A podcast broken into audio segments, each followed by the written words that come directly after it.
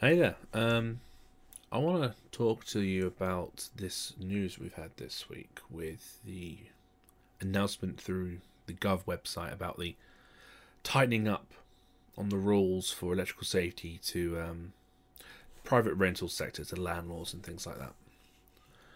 Uh, this is going to be a little bit long, so um, I do apologise, but I kind of need to go through um, all the little bits of meetings and evidence and stuff that I've got here that kind of argue for this. But to summarize, to summarize, there's going to be a mandatory requirement, so a must requirement for landlords to carry out five yearly periodic inspections on the electrical systems to fix wiring.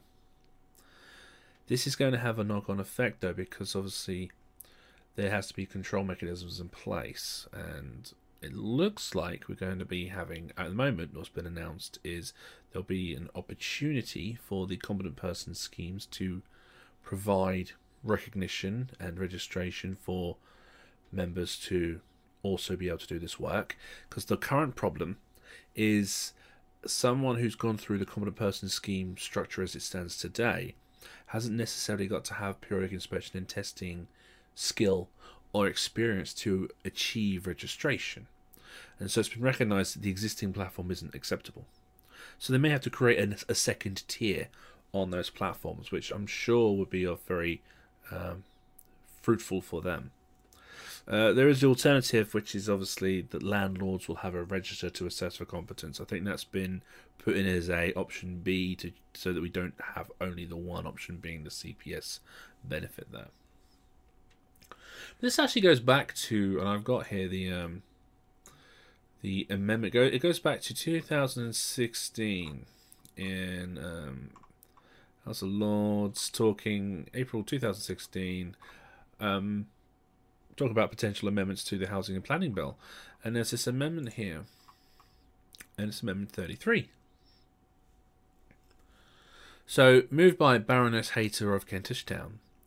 This is the suggested amendment. So, 33. After clause 54, insert the following new clause a requirement to carry out electrical safety check. The landlord of a rental property shall ensure that the following are maintained in a safe condition so as to prevent the risk of injury to persons in lawful occupation of relevant premises. Any electrical installations and any electrical appliances supplied by the landlord. Okay. Um, without prejudice, the generality of the subsection 1 of a landlord shall ensure the installation and any electrical appliances supplied by the landlord are checked for safety within 12 months of initial leasing and thereafter intervals not more than 5 years since they were last checked for safety regardless of whether the check was made pursuant to this Act.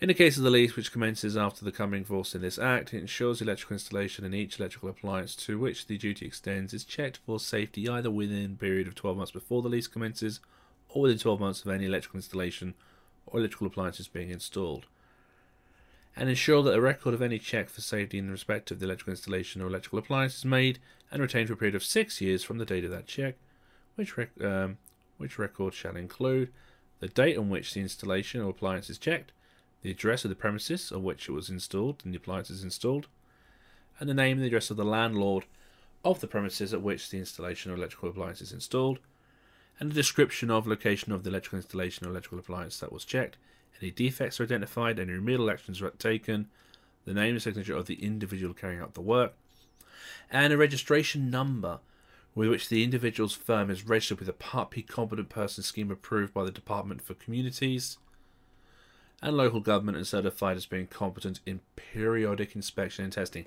Now, you need to bear in mind that this debate was obviously pushing an amendment.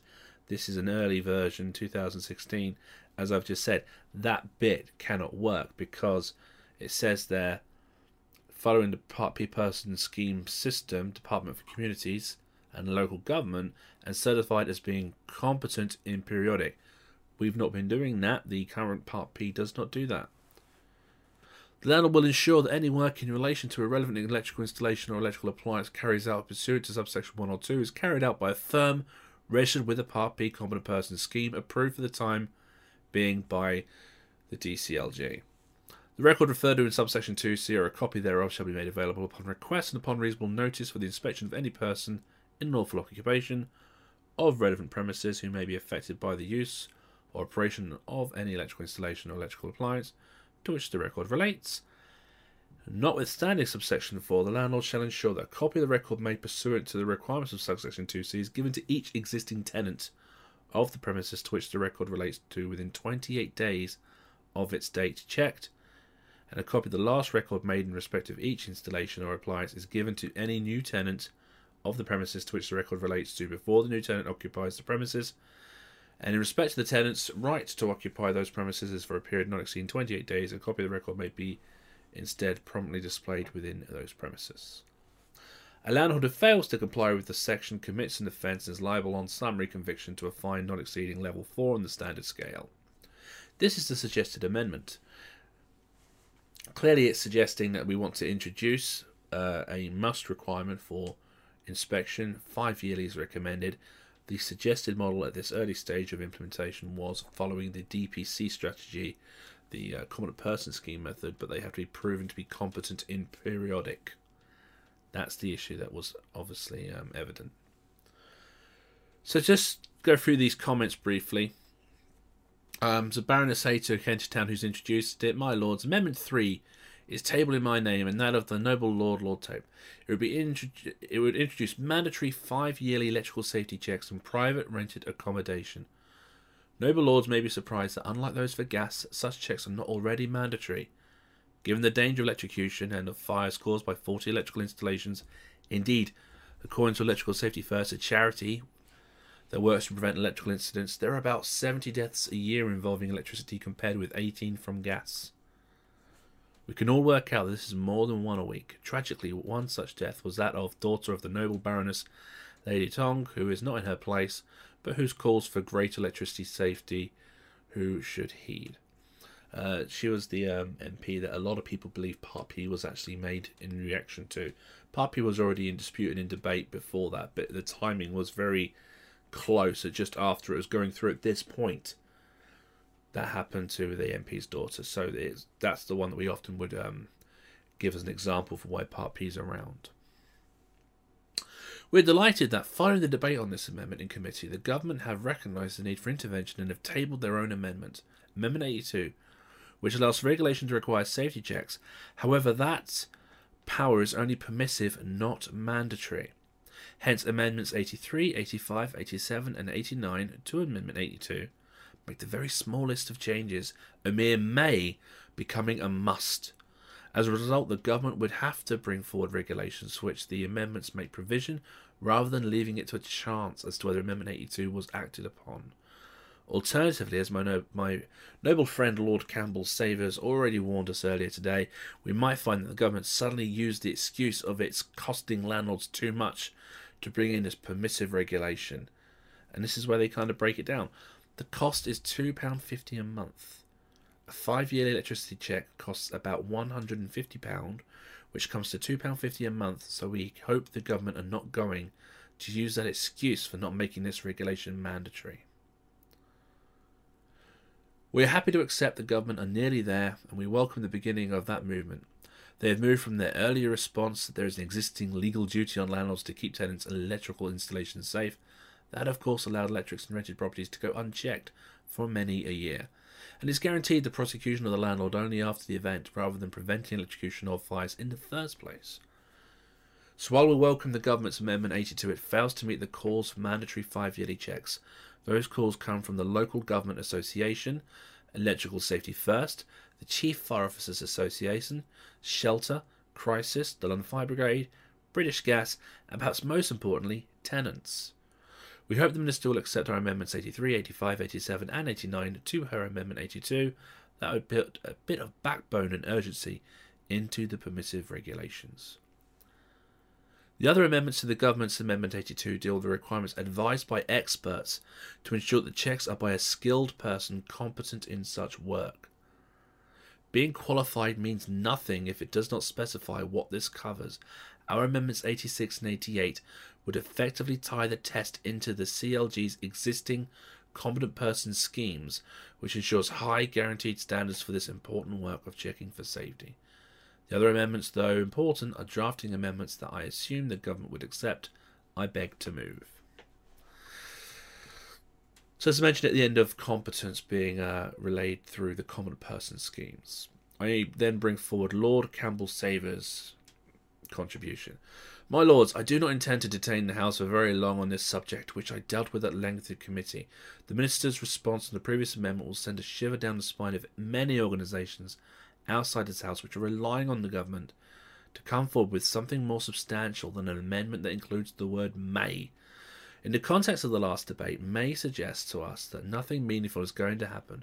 I hope the Minister will give us a full explanation of why the government felt it necessary to include the word may as opposed to shall must, or whatever. We need the explanation because I'm sure that those outside who are lobbying on this issue will pore over her words with great care to try to establish what the government's intention actually is. My noble friend referred to the NICEIC, and NAPIT, two organisations that currently have an installer registration scheme in place. If in the end the government concede and go down this route, it is important that those organisations' schemes are the ones on which the new safety check arrangements are built because the infrastructure they already have in place is perfectly adequate to deal with the substance of the amendment my noble friends are promoting today. There is truth in that. There is obviously um, structure in the NIC and NAPIT and Stroma um, in their operational procedures and their practices, and I'm not going to challenge that. I think I think that's a valid point. Then Lord Tope introduces himself. Um, my lords, my name is added to these amendments. I am very grateful to the noble Baroness Lady Hayter for her tribute to my noble friend Lady Tonge, who first introduced me to this subject and then told me she was handing it over to me. I'm not sure that she has completed the process, but what has happened? Uh, this is the third bill that I have attempted to amend in this way. The previous two were under coalition government, so I'm very pleased that we are now making some progress. I welcome the movement from the government and their Amendment 82, but I echo all the points that have been made by the previous two speakers, particularly the noble Baroness Lady Hayter, who introduced our amendments very well. It is good to see at least a positive step and willingness to consider the issue, but I simply do not understand why the government's amendment uses the word may and not must, why the provisions are not mandatory as they should be. Electrical safety has been left behind. Quite rightly, we have had regulations relating to gas, carbon monoxide, but why not for electrical safety? I hope the Minister will be able to indicate that caution in this amendment does not reflect the government's position and they do intend to regulate on this issue and are not merely proposed a gentle amendment which they hope will buy, off, buy us off at this stage. I shall not repeat all the things that the noble Baroness Lady Hayter said, but I want to add one that I do not think has been mentioned tonight. There are a number of examples of why electrical safety is important and of dangers when proper checks are not made. Perhaps it's my age, but I was shocked to read that nearly two thirds of properties occupied by couples over the age of 60 do not meet the electrical safety standards. From that, it follows that in 2013 to 2014, half the fatalities from electrical fires were of people aged over 65. Those statistics alone ought to be shocking enough to indicate that it's time for the government to make this check mandatory. We've dealt with the question of costs. According to Electrical Safety First, the five yearly check being called for will cost in the region of £150. I accept the arithmetic and the noble Baroness Lady Hayter that £150 every five years works out at £2.50 a month. That is no argument at all against having the check, even if the costs were considerably greater. Similarly, we feel the term qualified in this context means nothing at all Electrical safety first certainly feels, and in fact it says it is meaningless, the person carrying out the check needs to be property competent. Again, we would welcome reassurance from the Minister that the government will take that on board when they draft the regulations, if indeed today they can give us a firm commitment, not that they may produce regulations, but they will produce regulations. Lord Mackay of Clashfern Conservative steps in.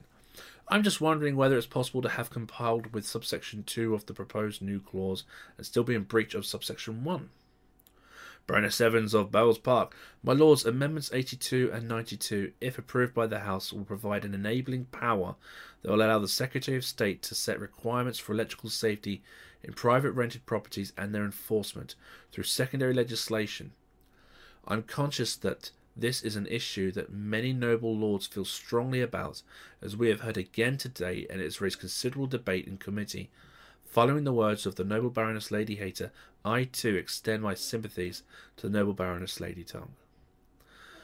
The government are taking a measured approach to this issue. Should Amendments 82 and 92 be approved by the House, we will continue our research and work with the sector to explore further the detailed options for regulation.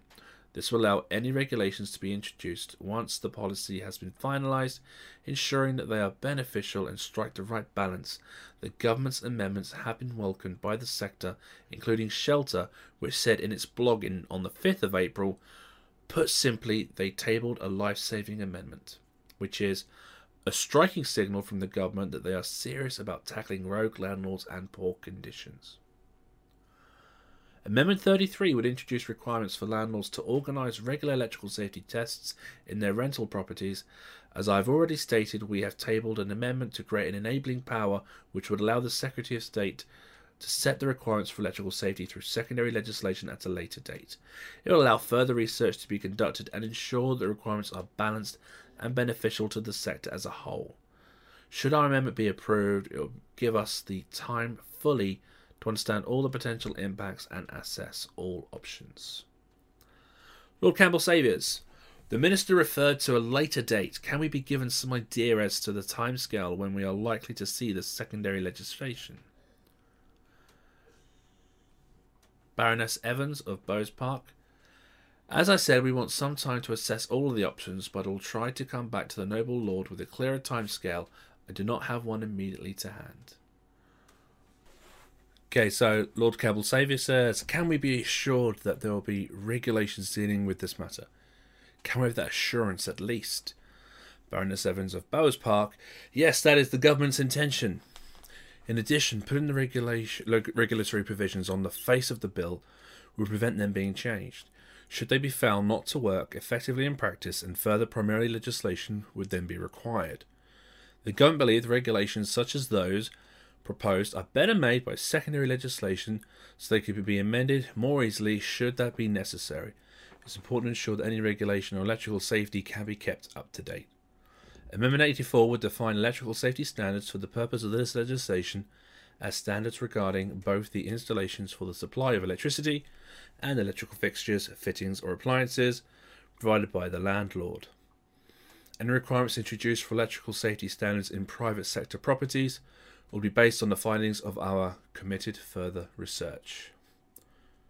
Amendments 86 and 88 would mean that any regulations would require someone who is competent to carry out any necessary checks or produce any required certification instead of someone who is qualified.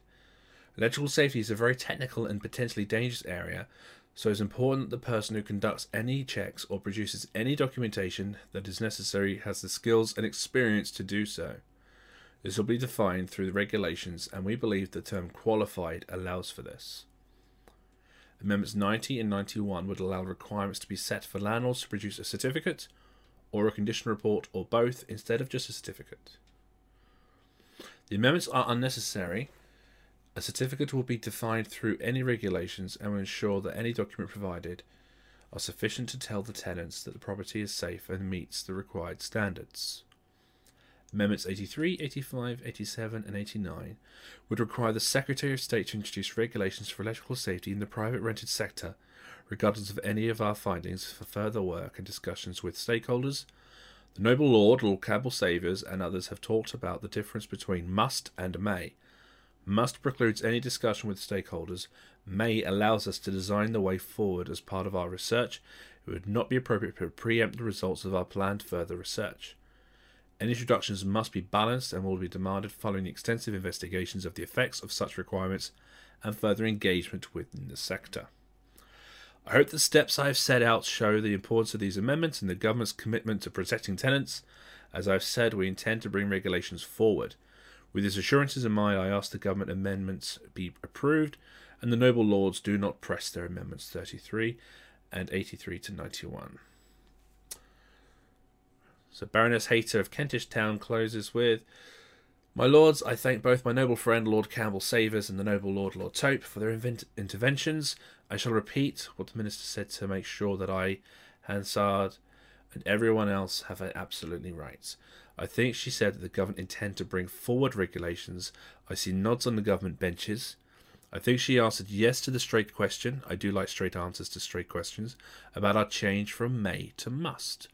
I disagree that must precludes discussions with stakeholders. Nevertheless, the assurance about intent and the word yes are great reassurances. I'm delighted that, if I've understood this correctly, the use of the word qualified in the government amendment would in the regulation mean competent and reflect the existing skilled person's competence in particular task. That covers the issue we were worried about. Finally, the regulation would allow for a certificate to be produced. The noble Lord, Lord's Hope, has given me the wink and that we have got the assurances we were seeking. This is a collective these days, and we work in that way. We look forward to hearing something about a date which could be uh, intimated either in writing or at third reading. We welcome the straight intention with those assurances, and our thanks to the Minister, I beg to withdraw the amendment. So,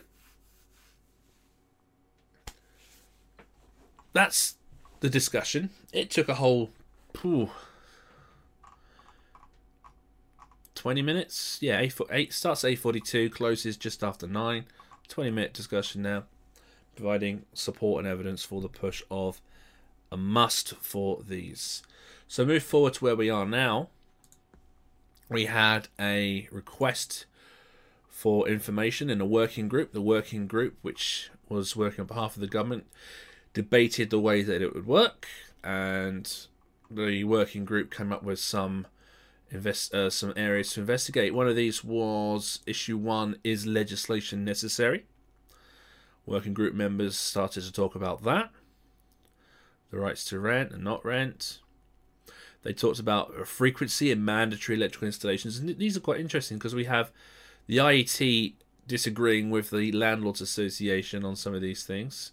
Five-year testing regimes appears to be the uh, the common thing from an electrical safety perspective. The IET, electrical safety first. Um, the RLA were looking at a maximum of 10 years between tests for low risk, trying to say some properties of lesser risk, 10 years should be adequate.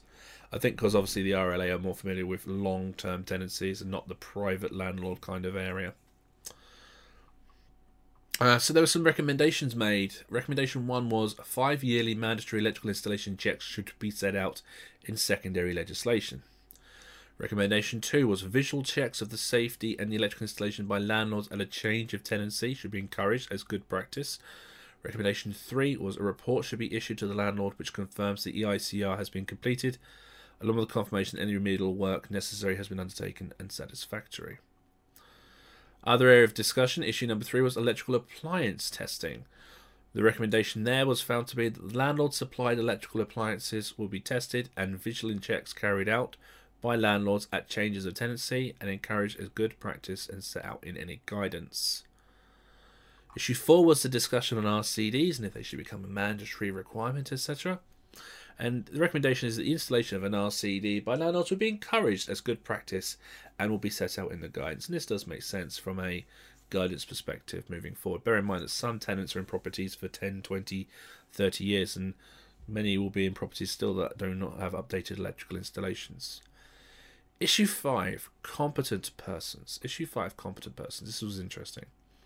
So, the recommendations coming out of this was a private re- uh, rental sector electrical testing competent person scheme should be set up, which would be separate from the existing building regulation competent person scheme. So, a completely different separate scheme, which, if you were wanting to do electrical testing in the private rental sector, you would have to submit yourself for a, um, assessment and all that jazz again.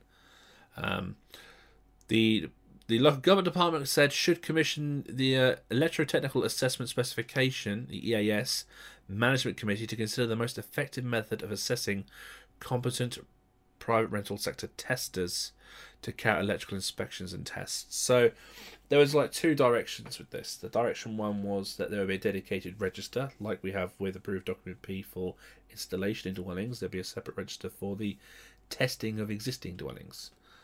Uh, the alternative would be the electrotechnical assessment specification document, which is the document that kind of governs the uh, or or tells the competent person schemes what the requirements are for qualifying supervisors and the like.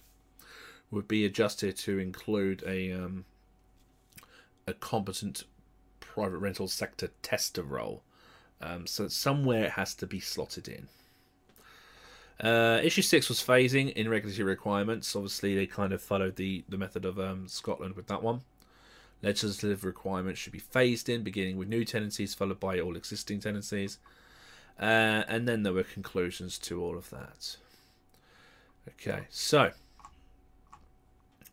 we then had obviously the government response, which is the new thing. This is what's come out this month, which is obviously what the um, the uh, this come out this week, which is what this is all about. So the response is thus. So there's a bit of jazz first mentioned about the purpose of this, the consultation, the time, and the response details. So it's the feedback that was given to them from the from the persons concerned, the respondents. So we have 231 people representing landlords, 15 representing tenants, 45 letting agencies. Uh, going further down, there's 149 electricians, 45 local authorities, and 74 other interested parties. There's a good, there's a good broad share there. Um, yes, 231 landlords having a high representation, I think, has been very good for that. So the questions asked. Here's a question. Question three Electrical safety checks. Do you agree that landlords should be required by law to arrange safety checks of electrical installations in private rented sector? The yeas were 426, the no's were 132, so that is a landslide. Yes for that one. It's obviously one of the, you know, it kind of just, it supports the whole argument that was put up in, in uh, by the Lords so that's that's obviously why this is going ahead. Do you agree mandatory electrical installations should take place at least every five years? Yeas 333, No's 147. So the government is uh, the government is committed to tenant safety and believes that the safety of tenants is of paramount importance, and the government notes the strong support for this, the five yearly, and it having you know being mandatory. So that's that's great. That's the reason that this is pushing through. Further down, Question number five to them. Do you agree that a report should be issued to the landlord which confirms that an electrical installation condition report has been completed along with confirmation that any remedial work necessary has been undertaken satisfactorily? The yes is 402, the no's is 139. Question 6. Do you agree that a copy of the report outlined in question 5 should also be issued to the tenant? The yes 381, the no's 160. Question 7. Do you agree that a copy report outlined in question 5 should be made available to the local authorities on request? The yes 376, the no's 153. So it's all still strong in favour of this moving forward. Question 8. Do you agree the legislative requirements should be phased in, beginning with new tenancies followed by all existing? Yes is 374, no is 166. And again, they note the high level of support for these recommendations, which is a good point.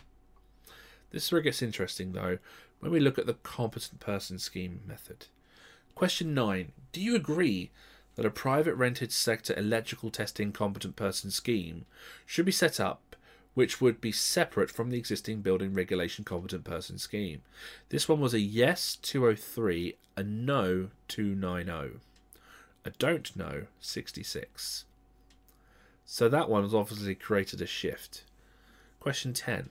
Do you agree that the best approach to recognizing competent and qualified persons would be to introduce a scheme under the ISO 17024, which would allow one or more UKAS accredited scheme operators to certify the competence of individual electrical inspectors and testers? So this is the, uh, the it's just basically saying under under a CPS strategy. Yes 209, no 216, don't know 128.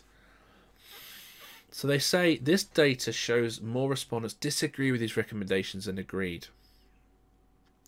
Ministers are very clear the safety of tenants is of paramount importance. In addition, the conclusion of the independent review of building regulations and fire safety by Dame Judith Hackitt noted the importance of ensuring a coherent and comprehensive approach to competence with robust systems of accreditation and enforcement to ensure adequate accountability.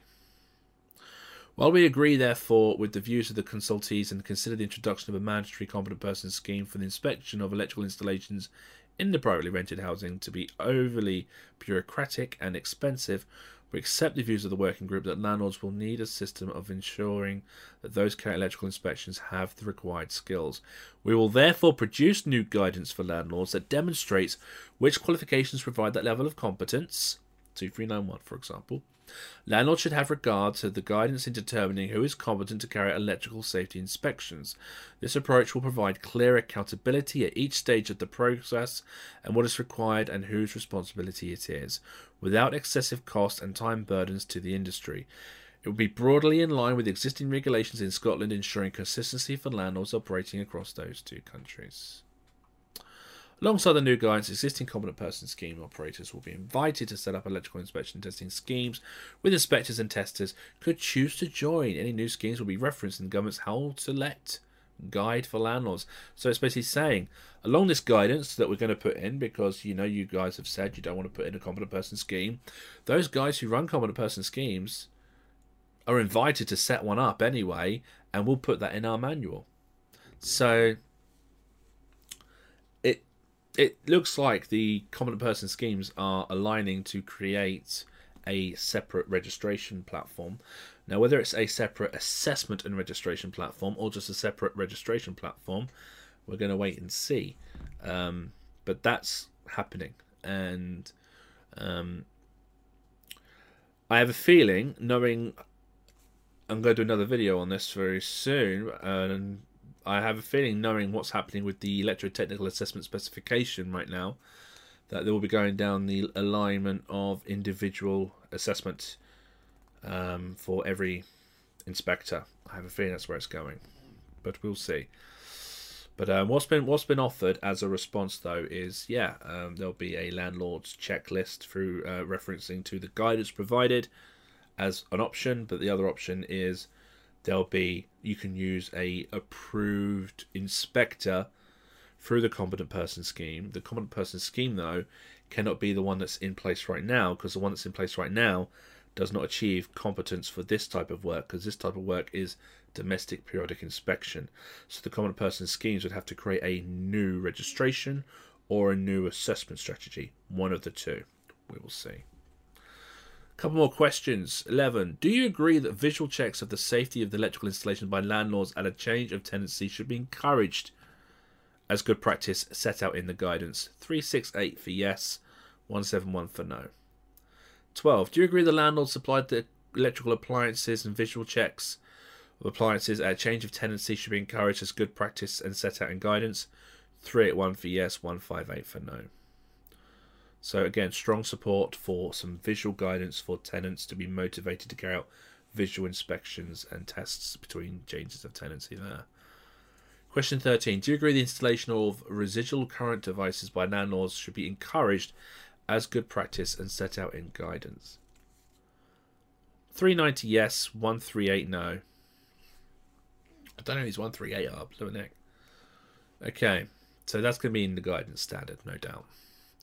Enforcement. Should any regulations introduced by be enforced by local housing authorities? 315 yes, 170 no. Fifth question 15. Do you think the penalty for non-compliance with any regulations introduced should be thorough and remedial or improvement notice or thorough and a finan- or through a financial penalty? So should it be a remedial improvement notice like a sanction or something or should it be a, a, um, a financial slab of money? Uh, 535 in favour of a remedial improvement notice, 289 in favour of a financial penalty. Question 16. If local housing authorities are the enforcement body for any regulations introduced, should they retain any monies recovered through financial penalties and use these for future enforcement in the private rented sector? 290 for yes, 174 for no. Question 17. Should landlords be restricted from evicting tenants using Section 21 notice if they're not given the tenant a copy of electrical installation safety documentation? 227 for yes, 256 for no. That's a fair, that's quite split, that one. So, moving forward with the next step. So, you know, to conclude, um,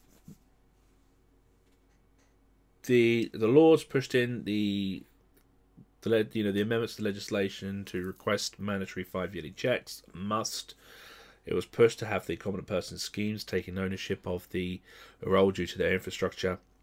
Um, clearly, the the uh, feedback from from the work group was that that isn't going to work.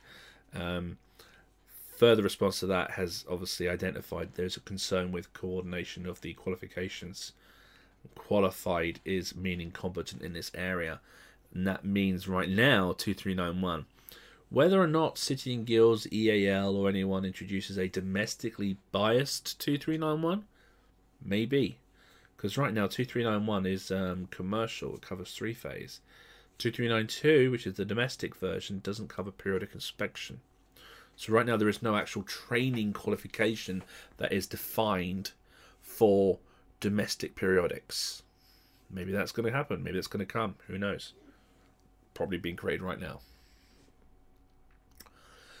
Okay, but that's um, that's that's the news this week. We've got a. We're gonna wait for phase one for this, which probably be uh, I think maybe towards the second half of the year. Um, it is worth observing that you know the NIC are being very quiet at the moment at exhibitions and events, and we have a feeling they're going to be putting a huge, huge marketing drive into this kind of thing. That we think that there's going to be an announcement middle of the year um, about a new registration scheme or a new training scheme or a new something scheme, all about this new legislation and having to have these operatives and these operatives obviously being qualified in this, so they've got to be reassessed. So, if you are currently testing for landlords doing periodics, do make sure you have the training for it because by looking at what the the the um the lords have been saying, qualification is the way to prove competence in this area.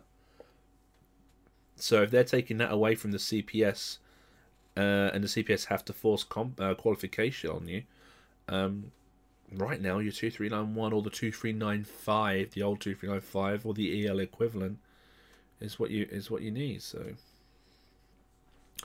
who knows um I'll keep an eye on, on this to see if there's any further update but that's a bit of the background a bit of the journey um I think fundamentally we all pretty much agree that this is a you know this this this this is a good thing to push legislation to force electrical safety for clients for checks. We do have questions with regards to the way it's going to be implemented. There's definitely an opportunity for profit from certain organizations, and I don't want to kind of put them down yet, but there's no reason why they can't create a simple structure to accommodate this new requirement without making a huge new revenue from it. I just got a feeling that's what they're going to do.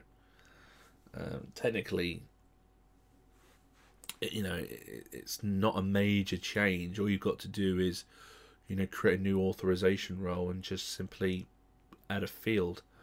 But I have a feeling they're going to find many ways to profit from this. And that's that's just that's just the electrical industry, I'm afraid.